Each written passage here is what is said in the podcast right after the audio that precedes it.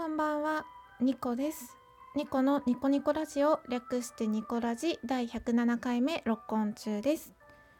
10月14日、私のパソコンは19時22分を指しております。日曜日の夜、皆様いかがお過ごしでしょうかこのニコラジは私、情緒不安定系トーカーのニコが日々つれづれなるままに思ったことを12分間つぶやいている番組です。情緒が定まってなくて テンションの上がったり下がったりが激しいのですがもしよろしければ12分間最後までお付き合いいただけると嬉しく思います。そしてこんな番組をいつも聞いてくださってる皆様本当にありがとうございます。私ですね今日なんと夕方の4時に起きたんですよ。16時に。びっくりしました。久しぶりに14時間睡眠でしたね。昨日夜中の2時に寝たので2時過ぎぐらいか。うん。であの私ロングスリーパーだったんですよ。過去形なんですけど。でロングスリーパーって皆さんご存知ですか？一度や二度耳にしたことはあると思うのですがまあ長時間睡眠者ですね。名前の通りです。でしょ、えーと、比較されるのがショートスリーパー。まあ1日3時間から5時間の睡眠で足りる人。でロングスリーパーはあの平均睡眠時間が8時間なのかな？標準が8時間なのかわからないんですけれども、まあ、8時間睡眠じゃ足りない人って言われてますね。でえっ、ー、と私の場合は平日10時間睡眠休日12時間睡眠で体が持つような人間でなのでえーと前は23時に寝て朝の8時に起きてました。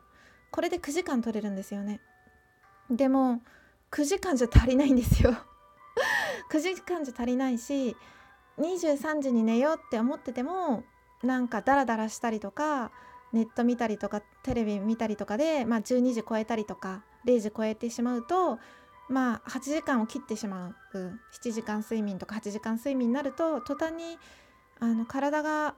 あの睡眠を求めて例えば月曜日から金曜日まで仕事だったとしたら、まあ、水曜日とか木曜日ぐらいに帰ってきて何にもしないでお風呂に入っただけでご飯も食べずに夜の、まあ、8時20時とか21時に寝てしまうみたいな、うん、そういうのがそういう人だったんですよね。で休日は10時間から12時間ぐらい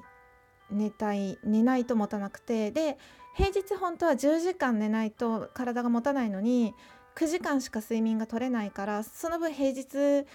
に来ちゃうんでしょうね。うん、なのでまあ、休みの前の夜ってこうテンションが上がって夜更かしとかして、まあ、夜中の1時とかまで起きてると次の日起きるのは決まってお昼の1時以降なんですよ だからあの休日があの午前中スタートっていうことがなくて午前中はもう寝て終わるもう起きたらお昼は過ぎている確実にみたいな。そんな感じだったんですよね。すごい話ですよね。でもあのロングスリーパーの人は結構悩む人が多くて、うん、私もすごく悩んでてだって寝てる間って何もできないからあのもったいないしあ今日もこんなに寝て一日終わったみたいな何もせずに一日終わったみたいな変な罪悪感を感じたりしてすごく嫌で自分のこの体質が。であのすごく調べたんですよロングスリーパー改善とかあの上質な睡眠をとるとかあのショートスリーパーになるにはとか 別にショートスリーパーにならなくてもいいから普通の平均の人になりたかったんですよね。うん。でも全然そういうのを改善とかもやっぱり無理で体が持たなくてその例えば8時間とか7時間とか寝てで会社に行くと睡眠時間が足りないともうぼーっとしてる。頭回らない作業効率が下がるみたいな感じでともかく体がだるいんですよね。でも今すぐ横になりたいって脳がもうそれしか考えられないみたいな。なんかお腹空いた時ってお腹空いたことしか考えられません。なんかお腹空いたお腹空いたお腹空いたみたいな。で寒い時も寒い寒い寒い寒いみたいな。他の思考を入る隙間がないっていうか思考が入る隙間がないっていうか、うん、そんな感じでちょっとでも睡眠が足りなくなると眠い眠い眠いってなって他のことが考えられなくなって、うん、でこれロングスリーパーの人はすっごい分かってくれると思うんですよ。すごい分かるって思うんですけどロングスリーパー自体があんまりそういう人がいなくて私の周りには。でそうじゃない人はなんか「へえ」みたいな大変だねぐらいしか思わないんじゃないかなって思うんですよね。でも私にとってはすごく深刻な悩みだったんですよね。なんとかしたかったんですよね。で寝ている時間が削れれば1日8時間になればあと4時間から3時間はあの普通に自分の時間として使えるわけですからそうなったらいいなってすごく思ってたんですけど今年のですね春からなぜか治ったんですよね急に。で何かを変えたとか例えば枕を変えたとか あの寝る前にスマートフォン見ないようにするとかそういう風に変えたんじゃなくてあの不思議といつの間にか治っててただあのたくさん寝て休日が終わると自分を責めてたんですよ今日も何もできなかったとか寝て過ごしたなとかそれをもう割り切ってあの体が睡眠を欲してたんだ私はそれくらい寝ないとしんどい生き物なんだっていうのを受け入れるようにしたんですよね。うん、あとあの6時間とか8時間とかじゃ自分は睡眠が足りないって思い思ってて今までの経験とかからも思っててだから夜更かしをしないようにって思って生活してたんですよ。23時には寝るようにしようって思ってたんですけど起きてたい時ってあるじゃないですか。起きてたい時とか眠れない時とかってあるじゃないですか。で眠れないのに寝ないと寝ないとってプレッシャーが自分で自分にプレッシャーを与えたりとかあってでそういうのをやめたんですよ。眠りたくない時はもう寝ない明日のことなんて知らないっていう感じですね明日体がしんどかったら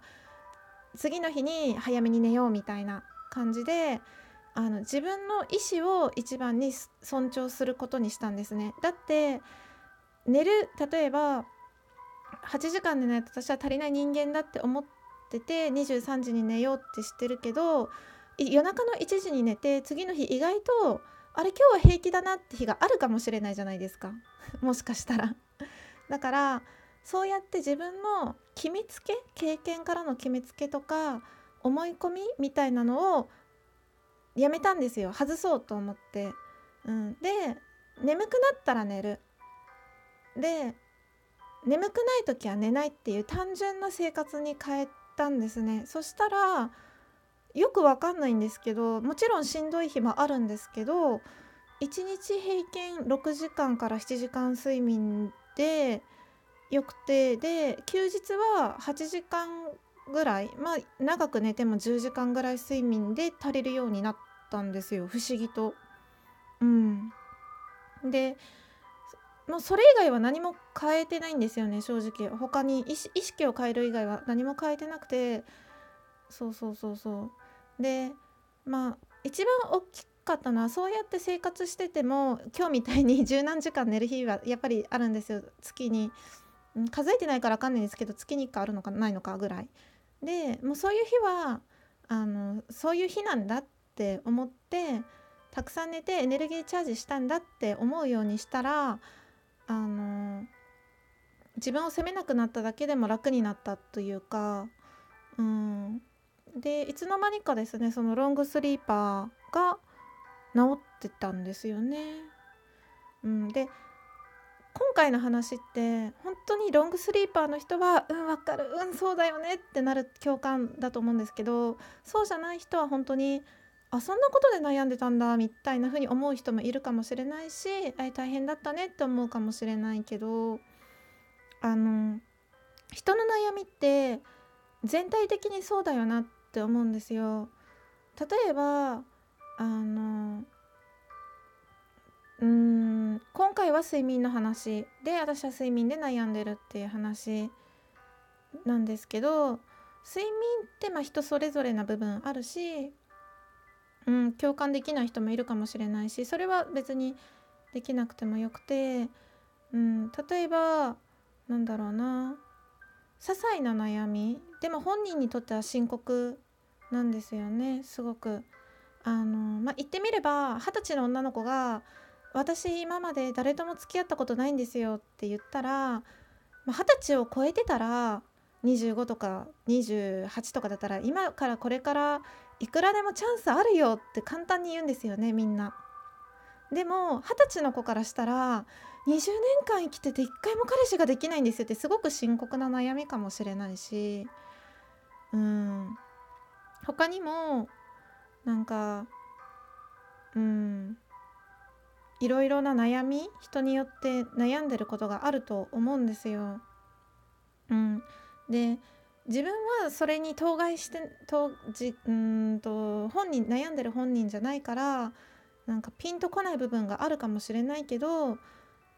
その人にとってはすごく深刻な悩みだったりするんだなってことを自分も受け止めていきたいなって思いました。自分がピンとこないい悩みとかでもその人が深刻だって思ったらやっぱり深刻な悩みなんだなって思うしそんなことをですね今日はちょっと ふと思いました。はい、えーと、最後まで聞いていただいてありがとうございました。日曜日の夜皆様え、ー、とん？日曜日楽しみましたか？うん、明日も皆様にとって良い一日でありますように。そしてまだね7時台なので私はこれから休みを取り戻すように楽しもうと思います。最後までお付き合いいただいてありがとうございました。ニコでした。